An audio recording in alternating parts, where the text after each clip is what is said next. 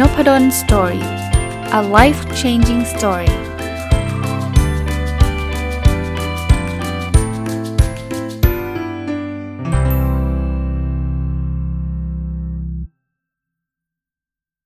สวัสดีครับ ยินดีต้อนรับเข้าสู่นพดล story พอดแคสต์นะครับ แล้วก็วันอาทิตย์นะครับ ยินดีต้อนรับเข้าสู่รายการ Sunday Reflection หรือสะท้อนคิดวันอาทิตย์นะครับ เช่นเคยครับ จะเริ่มจากการอัปเดต Personal OKR หรือการตั้งเป้าหมายส่วนบุคคลก่อน ซึ่ง ก็เล่าให้ฟังทุกอาทิตย์ว่าอัปเดตมาเนี่ยเผื่อจะมีใครสนใจแล้วก็อยากที่จะทำตามหรือว่าทำไปแล้วแล้วเลิกไปแล้ว แล้วก็กลับมามีแรงกระตุ้นแรงบันดาลใจให้เริ่มทำอีกครั้งนะครับ สิ้นใกล้สิ้นปีแล้วเนาะจริง ๆ ถ้าใครแบบลืมไปแล้วเนี่ยก็ลองตั้งขึ้นมาใหม่ หรือจะรอปีใหม่ก็ได้นะ แต่แต่จริงๆไม่จำเป็นต้องรอนะครับ ลองตั้งขึ้นมาดูนะครับ ผมเริ่มเลยนะครับ Objective ที่ 1 เรียนรู้และพัฒนาตัวเองอย่างต่อเนื่อง Key Result 1.1 อ่านหนังสือสะสมตั้งแต่ต้นปีจนถึงปลายไตรมาสที่ 4 เนี่ย ให้ได้ 150 เล่ม ซึ่งเป้าปีคือ 120 นะ ซึ่งมันถึงไปแล้วก็เลยขยับเป็น 150ทำไปได้แล้ว 140 วีคที่ผ่านมาอ่านจบไปอีก 3 เล่มนะครับ ก็ 150 คงไม่ยากนะครับคีรีเซล1.2 อ่านหนังสือภาษาอังกฤษสะสมให้จบตั้งแต่ต้นปีจนถึงปลายไตรมาสที่4ใน52 เล่ม อันนี้ได้อีก 1 เล่มนะครับ สัปดาห์นี้เป็น 41 เหลือ 11 เล่มกับอีกประมาณสัก 8 วีคไม่ง่ายไม่ง่าย แต่ว่าเดี๋ยวลองดูครับคีรีโซล1.3 ส่งบทความไปวารสาร 1 บทความยังไม่ได้ส่ง เหลือบทความที่จะต้องแก้กับอีกอีกหนึ่งบทความ ซึ่งก็ก็คิดว่าน่าจะแก้ต้องแก้ทันอยู่แล้ว เพราะว่าสิ้นสิ้นปีนี้ก็ต้องส่งนะครับ Objective ที่ 2 แบ่งปันความรู้เพื่อทำให้สังคมดีขึ้น Key Result 2.1 ออกหนังสือ 1 เล่ม ยังไม่ได้ออกนะครับไตรมาสนี้ เพราะว่ามี 2 เล่มอยู่กับสำนักพิมพ์อีกเล่มหนึ่งบอกว่าออกมกราเขาส่งมาให้ผมแก้ยังไม่ได้แก้เลยนะครับอีกเล่มหนึ่งเขาบอกกำลังทำเล่มอยู่ก็ไม่แน่ใจว่าจะออกทันหรือเปล่านะครับ Key Result 1.2 มีคนฟังพอดแคสต์20,000 ดาวน์โหลดต่อวันสัปดาห์นี้อยู่ที่ 8,934 ดาวน์โหลดต่อวันก็ เยอะขึ้นกว่าสัปดาห์ที่แล้วอยู่นิดนึงนะครับ แค่นี้ก็ก็ขอบคุณมาก ๆ แล้วนะครับ ที่ติดตาม key result 2.3มีองค์กรเข้าร่วมองค์การ Fast Track อยู่ 3 องค์กร ก็ตอนนี้อยู่ที่ 1 แต่ว่ามีคนให้ทำ KPI ให้ทำ Balance Scorecard อยู่ 2 องค์กรแล้วนะครับอ OKR กำลังกำลังคอนเฟิร์มอยู่อีก1องค์กรนะครับ ก็ก็เดี๋ยวลองดูนะครับ objective ที่ 3 มีสุขภาพกายและสุขภาพจิตที่ดี key result 3.1วิ่ง ตั้งแต่ต้นปีจนถึงปลายในมาที่ 4 ให้ได้ 600 กิโลเมตร ยังถูอยู่ที่ 338.4 อย่างที่เล่าให้ฟังนะครับ ก็เปลี่ยนไปตีแบตซะเยอะละเดี๋ยวนี้นะครับ Key Result 3.2มีน้ำหนักตัว 79 กิโลกรัมดรอปมานิดนึงเป็น 82.7 สัปดาห์ที่แล้ว 83 นะครับ แล้วก็ Key Result 3.3 อยู่กับครอบครัวตั้งแต่ต้นปีจนถึงปลายไตรมาสที่ 4 เนี่ย ให้ได้ 100 วัน อยู่ที่ 89 วันเท่าเดิมสัปดาห์ที่ผ่านมาไม่ได้หยุดเลย ก็ก็ challenge ขึ้นนะครับ จะสังเกตเห็นว่าเรื่องอ่านหนังสือผ่านไปฉลุยนะครับ ภาษาอังกฤษกำลัง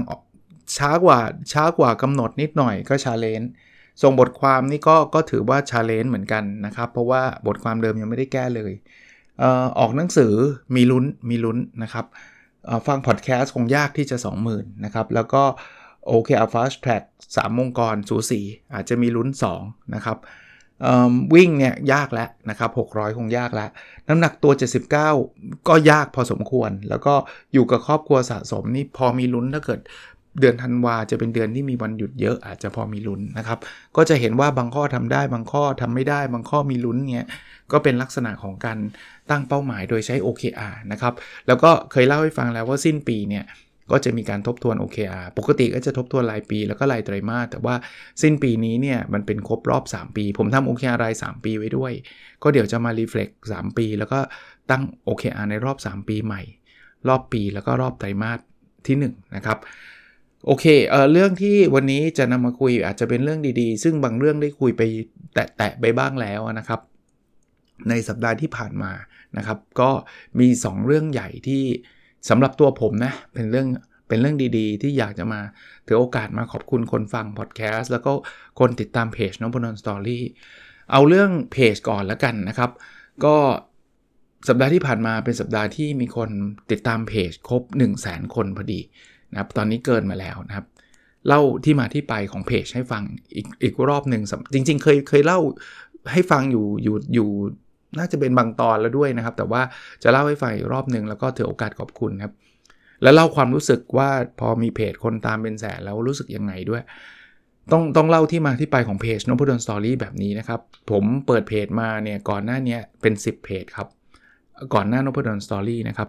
ผมเคยเปิดเพจชื่อ performance measurement ซึ่งตอนนั้นเกิดเกิดเปิดขึ้นมาเพราะว่ามีวิชาที่สอนวิชานี้ แล้วก็เอาเพจเนี้ย เอาบทความที่เกี่ยวข้องกับเรื่องของการวัดผลเนี่ยมาแชร์ให้นักศึกษาอ่าน แล้วไม่รู้จะแชร์ยังไง ก็เลยบอกนักศึกษาบอกไปตามเพจ performance measurement แล้วก็จะแชร์ในเพจนั้นไม่ได้เขียนอะไรเลย ซึ่งก็มีคนไลค์หลักร้อยครับ เพราะว่าก็ลูกศิษย์ผมนั่นแหละนะครับ ที่เรียนแล้วก็ติดตามแล้วก็ไปอ่านบทความที่ผมคิดว่ามันดีอะไรเงี้ย ก็บอกเขาบอกว่าหลังเรียนจบแล้วนะ ถ้าใครอยากที่จะรู้เรื่องไอ้อัปเดตเรื่องการวัดผลเนี่ยก็ตามเพจนี้ ซึ่งก็มีมีไม่กี่ไม่เยอะหรอกมันก็ไม่ได้ทุกคนหรอกบางคนก็เรียนจบแล้วก็ก็ก็จบไปนะครับ บางคนก็อาจจะสนใจก็กดติดตามอยู่บ้างอะไรเงี้ยตัวเองก็ไม่ได้เขียนอะไรนะแล้วหลังจากนั้นก็ไปเรียนการเขียนกับคุณบอย วิสูตรแสงอรุณเลิศนะครับ พอเขียนพอเรียนเสร็จปุ๊บก็เลยเออเอาเพจมาเขียนเป็นเป็นเรื่องราวดีกว่า ก็เริ่มเขียนในเพจเพจก็เริ่มเติบโตตามสิ่งที่เราเขียนนะครับ จนกระทั่ง เขียนมาเรื่อยๆ มีคนไลค์น่าจะหลัก 60,000 60,000 ไลค์นะฮะ60,000 follower ตอนนั้นเนี่ย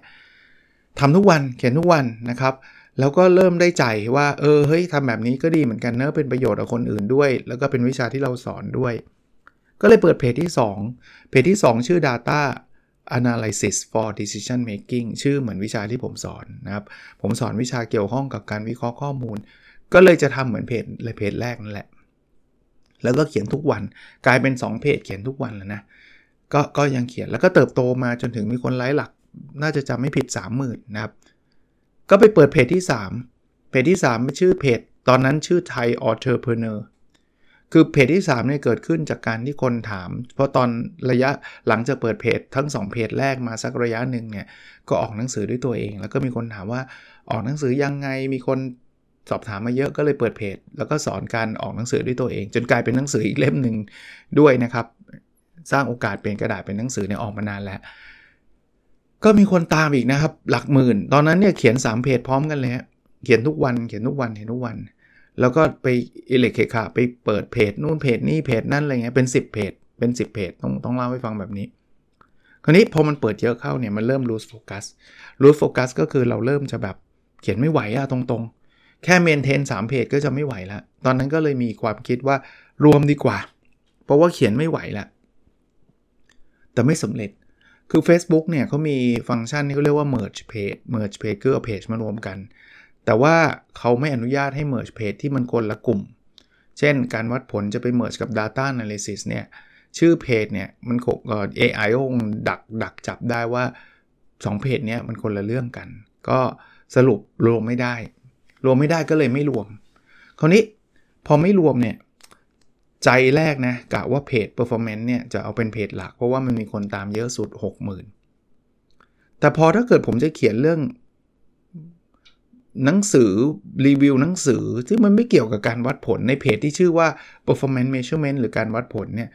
มันก็ดูแปลกๆ แล้วก็เกรงใจคนติดตามไอ้ไอ้ performance measurement ว่า เฮ้ย ฉันติดตามเรื่องวัดผลแล้วทำไมเธอมา รีวิวหนังสือพัฒนาตัวเองวะอะไรเงี้ยก็เลยแบบเออเอาไงดีวะ เสียดายนะ เสียดายคนตามมาตั้ง 60,000ทำตั้งหลายปีอยู่อะไรเงี้ยแต่สุดท้ายก็ไม่เอาอะ่ะ เพราะว่าเราก็รู้สึกว่าเราก็อยากเขียนในสิ่งที่เราอยากเขียนเนาะก็เลยตัดสินใจเปิดเพจใหม่ ชื่อนี้ทำไมถึงเลือกชื่อนพดลสตอรี่ก็เล่าให้ฟังว่า ชื่อนี้มันกว้างสุดแหละอยากจะเขียนเรื่องอะไรก็เขียนไม่มีทางผิดธีมได้ เพราะว่ามันแปลว่าเรื่องราวของนพดลซึ่งเป็นชื่อผม เพราะฉะนั้นจะเขียน book review ก็นพดล story ได้ใช่ไหมก็เป็น story ผมอ่านหนังสือเรื่องนี้แล้วดี จะเขียนเรื่อง OKR ก็ story ของผมอะก็ผมชอบ OKR ผมก็เขียน ถามว่าตามหลักการเปิดเพจเนี่ยอาจจะไม่ค่อยเหมาะสักเท่าไหร่นะเพราะว่ามันไม่มีธีมเลย ถ้าถ้ายกเว้นว่าเป็นแบบ ณเดชน์ story อย่างเงี้ยหรือว่าเออลิซ่า story คือถ้าเกิดคนที่เขาดังมากๆเนี่ยเขามาเปิดเพจแบบนี้คนคงตามเยอะ เพราะว่าชื่อเขาดังอยู่แล้ว ผมไม่มีใครรู้จักหรอกครับ แต่ว่ามันตอบโจทย์ผมอะสังเกตนะคนที่เปิดเพจดังๆ อันนี้อันนี้โน้ตไว้นิดนึงนะเขาจะมีธีม เช่น วิเคราะห์บอลจริงจัง คุณเสิร์ชคำว่าฟุตบอลคุณเจอเพจเขาอะ นึกออกไหมหรือคนเขายังไม่รู้มันคืออะไรก็เดาออกโนพดลสตอรี่เนี่ยคนเห็นทั่วๆไปจะมาไลค์ไหมใครว่านพดลใช่ปะอย่างที่ผมบอกว่าเออถ้าเกิดชื่อมันแบบเป็นชื่อแบบดารา ชื่อแบบคนดังเนี่ยเขาก็ตามแหละ แต่ว่าถ้าถ้าแบบเพิ่งเปิดเนี่ย คุณใช้ชื่ออย่างเงี้ยคนก็ไม่รู้จักอะหรือหรือลงทุนแมนเงี้ยที่เขาตามคนตามเป็นหลายแสนหลายล้านเนี่ยก็รู้เลยลงทุน เดาได้เลยเป็นเรื่องลงทุน ชื่อมันบอกเนี่ย แต่ก็กลับไปอีกอีกอย่างหนึ่งที่ไม่ค่อยดีคือนพดลคนสสะกดก็ยังไม่ถูกนะชื่อผมเขียนภาษาอังกฤษก็สะกดไม่ถูกนะบางทีก็เขียน n o w p มั่งไม่ใช่นะจริงๆมันต้อง n o p a d o l ก็ผมต้องสะกดให้ฟังตลอดเลย มันจะไม่เหมือนกับ Mission to the Moon เนี่ยไม่ไม่ค่อยมีคนสะกดผิดหรอกใช่ปะแต่ anyway ครับผมก็เปิดมาแล้วนะครับ แล้วก็เหมือนเดิมครับเปิดก็เขียนทุกวัน เขียนทุกวัน เขียนทุกวันมันก็ค่อย ๆ เติบโตมานะครับ มีช่วงหนึ่งก็แชร์บทเเขาเรียกแชร์พอดแคสต์ทุกวัน แต่ว่าอย่างที่ทุกคนทราบนะครับ พอแชร์เนี่ยคนไม่ค่อยไม่ค่อยเห็นหรอก เพราะว่า Facebook เขาไม่ชอบให้เอาลิงก์มาแชร์ พอแชร์เขาก็ปิดกั้นการมองเห็นก็ไม่ค่อยมีคนเห็นแต่ตอนนั้นแชร์เป็นปีๆเลยนะแชร์ทุกวันเนี่ย จนกระทั่งต้องบอกว่าเมื่อปีที่แล้วครับ ที่เริ่มตั้งใจเขียนบทความยาวๆ เป็นแบบทุกวันเป็นระยะเวลา 1 ปีเต็ม เพจมันก็เติบโตมาเรื่อยๆเรื่อยๆสารภาพครับว่าตอนเปิดเพจใหม่ๆเนี่ยเห็นคนที่เขามีคนตามเป็นแสนก็อยากได้บ้างนะครับ อันนี้อันนี้บอกตรงเลยว่าเฮ้ยแบบโอ้ยถ้าเราเขียนเพจจนกระทั่งมีคนตามเป็นแสนเราคงดีใจมากเลยเนาะอะไรเงี้ยก็ก็รู้สึกแบบนั้นครับ ซึ่งผมว่าหลายๆ คนก็คงรู้สึกเหมือนกันแหละ อยากได้นะเออมีคอร์สเปิดด้วยนะครับ ผมเคยไปเรียนด้วยทำไงให้เพจมีคนตามหลักแสนก็บอกโหเห็นเขาทำกันก็รู้สึกแบบ โอ้โหดีจังอะไรเงี้ยอยากทำก็ไปเรียนเขาก็สอนดีนะเขาก็มีหลักการว่าเอ้ยคุณต้องโพสสม่ำเสมอ คุณต้องโพสเป็นเวลาต้องเอารูปมาใส่รูปอะไรเงี้ยก็ก็ดีครับเป็นเป็นประโยชน์แต่ถามว่ากลับมาซีเรียสแบบทำทุกขั้นตอนหรือเปล่าก็เปล่า ตรงๆนะทำมั่งไม่ทำมั่งนะครับ เขียนก็เขียนอยู่เรื่อยๆนะเขียนบ้างไม่เขียนบ้างอะเอาตรงๆ แต่เพจมันก็โตมาเรื่อยๆเรื่อยๆเรื่อยๆแล้วมันก็ get stuck ก็คือมันก็บางบางบางช่วงมันก็อยู่นิ่งมันอยู่ตรงนั้นน่ะ จนกระทั่งผมลืมไปเลยน้องตรงก็ไม่ได้ไม่ได้ดูมาก อยากเขียนก็เขียนอะไรแบบนั้นน่ะนะครับ จนกระทั่งมาถึงวันนี้ฮะน้องชายผมไปเจอเขาแคปหน้าจอมาทันพอดี1 0 0 0 0แสนไลค์พอดีฮะหนึ่งแสน follower ดีกว่าเดี๋ยวนี้มันมีทั้งไลค์และ follower แต่ว่าจำนวน follower เป็นจำนวนหลักที่เขาโชว์นะเห็นแล้วก็ดีใจครับ ไม่ได้บอกว่าแอบแบบจะเรียกว่าทำหล่อบอกไม่ดีใจเลยเฉยๆอะไรเงี้ยไม่ดีใจ มีคนตามเยอะดีใจครับดีใจ แต่มันไม่ได้รู้สึกเหมือนกับตอนเมื่อสัก 10 ปีที่แล้วอะที่แบบอยากมีเพจคนตามเป็นแสนจังเลยเลยมันเออมันไม่ได้รู้สึกแบบนั้นเนี่ยเลยนั่งคิดแล้ววันก่อนนักเขียนบทความลงในเพจนะว่าทำไมเราถึงความรู้สึกมันไม่เหมือนเดิม เหตุผลเพราะแบบนี้ครับ ระหว่างทางที่ทำเพจเนี่ย สิ่งที่ผมได้รับกลับมาเนี่ยรวมทั้งพอดแคสต์เลยแล้วกันนะครับ เพราะว่ามันก็มาคู่กันเนี่ยมันคือเรื่องราวดีๆ ที่มีคนติดตามเนี่ยกรุณาส่ง inbox เข้ามาครับกรุณาเขียนมาบอกว่ายกตัวอย่างนะ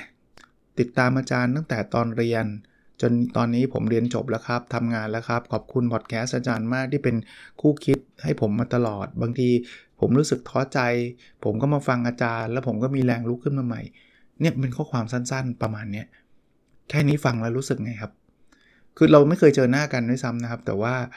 เออเฮ้ยสิ่งที่เราทำมันเป็นประโยชน์กับคนอื่นอะขอบคุณอาจารย์ในตอนนี้มากเลยนะ ข้อความนี้ทำให้หนูลุกขึ้นมาได้ จากตอนแรกเนี่ยหนูจะล้มเลิกอยู่แล้ว แล้วตอนนี้หนูทำสำเร็จแล้วค่ะอาจารย์ ไม่มีอะไรดีกว่านี้แล้วอะสำหรับคนที่ทำเพจหรือว่าทำพอดแคสต์ สำหรับผมนะความเห็นผมนะ บางคนก็อาจจะว่ามีมีมีเขาคือแต่เอางี้แต่ละคนก็อาจจะไม่เหมือนกันแล้วกัน แต่สำหรับผมข้อความเล็ก ๆ พวกนี้แหละครับ ที่มันเป็นสิ่งที่ผมรู้สึกว่า จะเรียกว่าปลื้มเออเอาแบบนั้นแล้วกัน ผมผมดีใจ 2 มุมนะ คือดีใจไปกับเขาด้วยอะ่ะผมรู้สึกว่าเฮ้ยเขามีความสุขผมดีใจ แล้วการที่ 2 คือดีใจในสิ่งที่เราทำอะ่ะเรารู้สึกว่าเราเราเราเราทำอะไรที่มันมี Impact กับ บางคนแล้วกันนะ มันก็ไม่ได้ทุกคนหรอกผมเข้าใจ บางคนก็ฟังเฉยๆก็มีแต่ว่าก็บางคนเขาฟังแล้วมันมันมันลุกขึ้นมาได้หรือว่ามีความสุขขึ้นมาได้เนี่ยโหมันคุ้มค่ามากๆแล้ว ถ้าพูดไปก็เหมือนจะแบบเอาหล่อนะบอกว่าประมาณว่า โหยแค่คนเดียวฟังแล้วแล้วทำแบบนี้ได้ก็คุ้มแล้วแต่ผมผมคิดแบบนั้นจริงๆนะสมมุติว่าตอนนี้ไม่มีใครฟังเลยมีคนฟังหนึ่งหนึ่งคนเองอะแต่ว่าคนเนี้ยทำให้เขาแบบมีกำลังใจในการดำเนินชีวิตต่อไปอะผมว่าคุ้มอะ ผมยอมทำนะถ้าถ้าถ้ามันเป็นแบบนั้น ซึ่งเรื่องในทางปฏิบัติมันไม่ได้เป็นแบบนั้นหรอกมันมีคนฟังเยอะกว่านั้นอยู่แล้วล่ะ เมื่อกี้ถ้าใครฟังผมว่าผม track จำนวนคนติดตามเนี่ยดูเหมือนกับว่าผมเอาจำนวนไลค์จำนวน follower เป็นเป็นหลักจำนวนดาวน์โหลดจำได้ไหม จริง ๆ ไม่ใช่เลยนะ แต่ผมไม่รู้จะจะจะวัดไอ้ว่าคนที่ได้ประโยชน์จาก การฟังพอดแคสต์มีกี่คนนะผมผมไม่ไม่ไม่รู้วัดอะไรยังไงอะจะบอกว่าทุกคนถ้าใครได้ประโยชน์กูนาอินบ็อกมาบอกมันก็เป็นการรบกวนไงคือผมผมก็ไม่ต้องการแบบนั้น ก็เลยอาศัยว่าอะคนฟังเยอะก็มีโอกาสที่คนจะได้ประโยชน์เยอะก็แล้วกันก็เลยไปติดตามตรงนั้น กลับมาอีกทีครับหนึ่งแสนไลค์ดีใจไหมดีใจนะครับ แต่ว่าดีใจไปมากกว่านั้นก็คือเรื่องราวที่เมื่อกี้ผมเล่าให้ฟัง เรื่องราวดีๆ ที่ทุกคนหรือว่าบางคนกรุณา inbox มาบอกนั่นแหละ หรือคอมเมนต์ในใน u t u b e ในอะไรพวกนี้ผมเลยมองว่าจำนวนไลค์มันอาจจะเป็นแค่สิ่งล่ออันนึงทำให้ผมเดินต่อไปเรื่อยๆ แต่ว่าความสุขมันอยู่ที่ระหว่างทาง ที่เขาบอกว่ายอดเขาเนี่ยมันไม่ใช่เป้าหมายนะยอดเขาเนี่ยมันทำเป็นตัวทำให้เรากระตุ้นให้เราเดินไปเรื่อยๆ แต่ความสุขมันการเห็นดอกไม้ระหว่างทางการหยุดพักชมวิว ผมยังคงทำพอดแคสต์ยังคงทำเพจไปนะครับ ยังยังไม่ได้หยุดหรอกครับ แต่ว่าแค่นี้ก็ก็ดีมากแล้วนะครับ ชื่อหนังสือเลย ก็อะไหนพูดถึงเรื่องนี้ขอเป็นเรื่องที่ 2 แล้วกันครับ ก็เล่าให้ฟังไปแล้วระหว่างทายเหมือนกันproduct อีกอย่างหนึ่งจากการทำเพจทำพอดแคสต์ก็คือการที่ผมมี output ออกมาเรื่อยๆ แล้วก็วันหนึ่งเนี่ยก็มีคนเห็นคุณค่าของสิ่งที่ผมเขียนในเพจ สิ่งที่ผมพูดในพอดแคสต์ชวนผมไปออกหนังสือ ก่อนหน้านั้นผมก็ออกเองมาตลอดนะครับ เป็น 10 เล่มนะครับ แต่ระยะหลังๆเนี่ยออกเองน้อยหน่อย เพราะว่าพอมีต้นฉบับก็จะมีสำนักพิมพ์มาติดต่อ แล้วก็หนึ่งในสำนักพิมพ์ต้องต้องขอเอ่ยนาม เพราะว่ามันเป็นเรื่องที่เรื่องดีๆ ที่เกิดขึ้นคือสำนักพิมพ์ดอทจำได้ว่าเมื่อปลายปีที่แล้ว ทางบรรณาธิการ inbox มาแล้วขอเบอร์ บอกอยากพูดคุยกับผม แล้วก็โทรมานะครับ แล้วก็บอกว่าอาจารย์มาออกกับหนังสือกับสำนักพิมพ์ดอทไหมผมเห็นข้อความที่อาจารย์เขียนลงเพจ แล้วก็มีคนแชร์เยอะแยะ น่าจะเป็นประโยชน์กับคนมาก ถ้าอาจารย์ออกเป็นหนังสืออินดีก็ออก ระหว่างทางก็มีการทำงานระหว่างผมกับบรรณาธิการ ซึ่งโอ้หลายรอบนะครับ ถึงแม้ว่าเราก็รู้สึกว่าเออเราก็เขียนหนังสือมาเป็น 10บสเล่มแล้วอะแต่ว่าพอถึงมือบรรณาธิการเขาก็จะมีข้อ ติติงตำหนิปรับปรุงเปลี่ยนแปลงแต่ด้วยด้วยด้วยความสุภาพนะต้องบอกว่าเขาทำงานเป็นมืออาชีพนะครับเขาไม่ได้บอกว่างานห่วยแตกเอากลับบ้านไปเถอะอะไรเงี้ยไม่มีนะครับ ก็พูดคุยกันแต่ผมก็ก็ยินดีที่จะปรับตามที่เขาบอกตราบใดที่มันยังคงสภาพของของความคิดหรือความเห็นของผมอยู่เขาเขาไม่ได้มาปรับว่า ผมบอกว่าอันนี้ดีเขาบอกไม่ดีอย่างนี้ยไม่ใช่นะอาจจะปรับคำพูดคำพูดที่เยอะเยอะหรือว่าอาจารย์ หาตัวอย่างมาเพิ่มหน่อยได้ไหมอะไรอย่างเงี้ยซึ่งมันก็ทำให้คุณภาพหนังสือดีขึ้นเนี่ยโอ้ปรับปรับเปลี่ยนอยู่หลายรอบ บางบทก็ขออนุญาตตัดออกนะมันซ้ำอะไรเงี้ยเขาอ่านแล้วรู้สึกว่ามันซ้ำก็โอเคก็มีคนมีคนช่วยดูแลนะครับ แม้กระทั่งบางทีไม่ได้ซ้ำเล่มนั้นนะเขาบอกซ้ำเล่มก่อนหน้านี้ที่อาจารย์ออกเอง คือแสดงว่าเขาอ่านงานผมมาตลอดนะถึงกับรู้นะครับว่าเออมันซ้ำจริงอะไรเงี้ยบางทีคนเขียนยังลืมเลย แต่ว่า ก็ก็เสร็จก็เป็นหนังสือที่ชื่อว่าแค่นี้ก็ดีมากแล้ว ต้องบอกว่าหนังสือเล่มนี้เนี่ยได้รับการตอบรับในในเบื้องต้นก่อนนะ จากคนอ่านเยอะพอควรเลย ผมไม่ค่อยเจอเท่าไหร่นะครับ หนังสือที่ผมออกเองเนี่ยแต่เล่มนี้ออกกับสำนักพิมพ์ดอทเนี่ยที่จะมีคนเอามาโพสต์แล้วก็พูดถึงอยู่อยู่เท่าเล่มนี้ เท่าเล่มนี้นะครับ แต่ว่าก็ก็ก็ก็ดีใจตั้งแต่ตอนออกแล้วครับ ถามว่าแรงกิ้งเนี่ยติดอันดับสูงสูงไหม ประหลาดใจเล็กน้อยตอนนั้นนะครับ ประหลาดใจเล็กน้อยว่า มันก็ไม่ได้ติดสูงมากนะ มันก็ไม่ได้แบบท็อป 10นะเออไม่ติดเข้าไปในท็อป 10นะแต่ก็ไม่เป็นไรฮะแอบถามออยอดขายของสำนักพิมพ์อยู่เรื่อยๆ เหตุผลเพราะว่าเกรงใจเขานะ เพราะว่าเขาอุตส่าห์ชวนเรามาออกออกหนังสือด้วยแล้วเกิดเขาเจ๊งเนี้ยถ้าเป็นเราเจ๊งไม่เป็นไรไงเงินเราไงไอ้นี่คือแบบโอ้โหอาจารย์อุตส่าห์ชวนอาจารย์ออกแล้วเกิดขายไม่ออก แต่สำนักพิมพ์เขาไม่ไม่โอเค อาจารย์ขายดีใช้ได้อะไรเงี้ยเขาเขาก็บอกผมมานะว่าแบบเออเออโอเคเลยอะไรเงี้ยก็ดีใจแล้วก็จบไป นี่ออกมาตั้งแต่เดือนกุมภาปีปีนี้ปีนี้ ผ่านเวลาผ่านไปจนกระทั่งเมื่อสัปดาห์ที่แล้วนี่ผมน่าจะเล่าให้ฟังตอนตอนหนึ่งแล้วสั้น ๆ นะ แต่ว่าอันนี้ขยายความให้ฟังว่า คุณปิ๊กทัศภาสอะก็เขียนโพสต์มาบอกพวกเรา หนังสือที่คุณปิ๊กเขียนไอ้ธุรกิจที่มีคนสอนเนี่ยนะครับที่ที่คุณคุณปิ๊กออกเป็นเล่มที่ 3 ติดยอดหนังสือท็อป how to อะเขาเขาแบ่งเป็น category นะครับ คือติดแบบติด ranking ติด shortlist เขาใช้ว่า shortlist คือคือแต่ละปีเนี่ยร้านหนังสือนายอินทร์เนี่ยเขาจะมี short shortlist หนังสือยอดเยี่ยมของแต่ละปีในแต่ละประเภท เขาบอกว่าหนังสือของคุณปิ๊กเนี่ย ติด 1 ใน 5 ของประเภทของหนังสือ how to ผมเนี่ย เป็นคนที่โบสทุกปีนะครับ ไอ้ที่ที่ได้โบสนี่ไม่ใช่อะไรฮะ ที่ได้โบสเนี่ย ก็คือมาจากเพื่อนๆ กลุ่มนักเขียนจะว่าคุณนิ้วกลมบ้างใครต่อใครบ้างเนี่ยที่เราเห็นเนี่ยเขาก็จะมาโพสใน Facebook นี่แหละ พอเห็นเพื่อนๆ คนรู้จักไปโพสใน Facebook เนี่ย ก็ส่วนใหญ่ก็จะตามเข้าไปแล้วก็ไปกดโหวตให้นะครับไปกดโหวตให้นะครับ คราวนี้ออของคุณปิ๊กไอ้เล่มวิชาธุรกิจที่ชีวิตจริงเป็นคนสอนเล่มที่ 3 หน้าปกสีชมพูเนี่ยนะก็ผมก็ก็เห็นคุณปิ๊กเขาโพสต์ผมก็เลยเข้าไปโหวตให้คราวนี้ระหว่างโหวตเนี่ยก็ไปเห็นแคตตากรีมันก็มีหนังสือนิยายแห่งปี มันมีหนังสือคือคือเขามีหลายหลายนี่เลยฮะหลาย category นะครับ บาง category ก็สารภาพว่าไม่ได้อ่าน ไม่ได้อ่านก็ไม่ได้ไปโหวตเพราะว่ามันก็ไม่ใช่นะครับ อย่างนิยายไทยแห่งปีเนี่ยไม่ได้อ่านเลย แต่กดเข้าไปดูนะ แต่ก็เออไม่ได้อ่านไม่รู้จะโหวตยังไง นิยายแปลเอเชียอาจจะอาจจะบางเล่มพออ่านบ้าง แต่ว่าไอติด shortlist นะก็ไม่ได้อ่าน นิยายแปลตะวันตกก็ไม่ได้อ่านคือไม่ได้สายนิยายอยู่แล้วนะครับ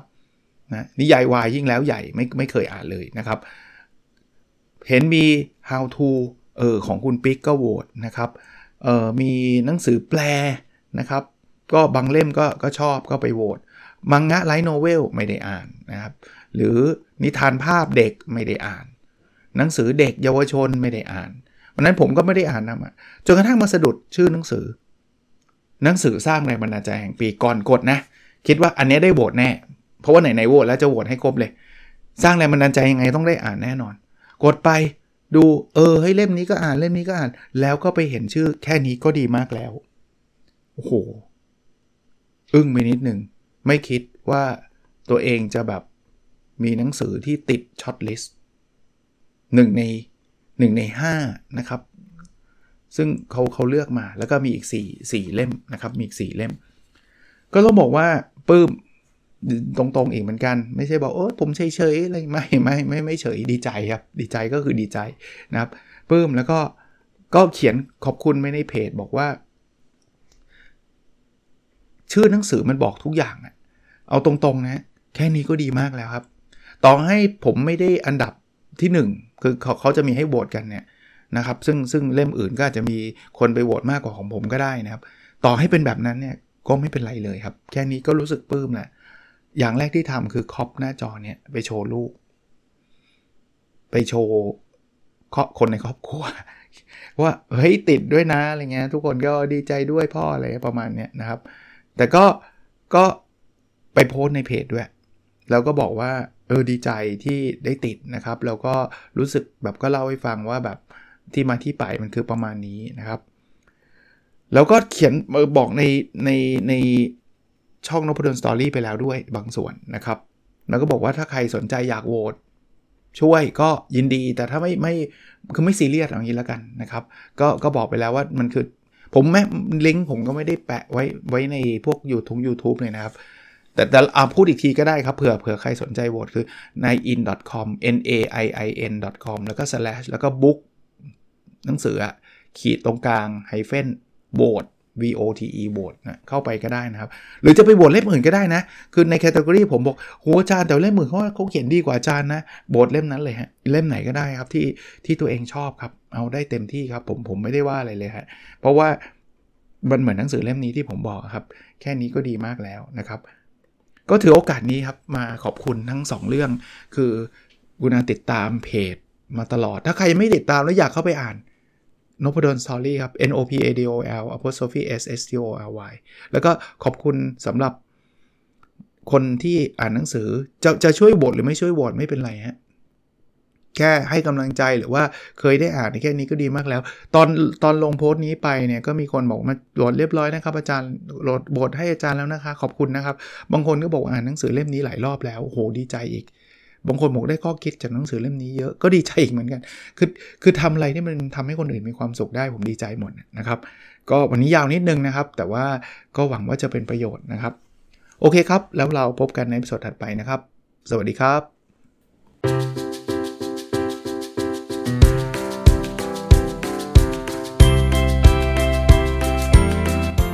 n o p a d o n Story a life changing story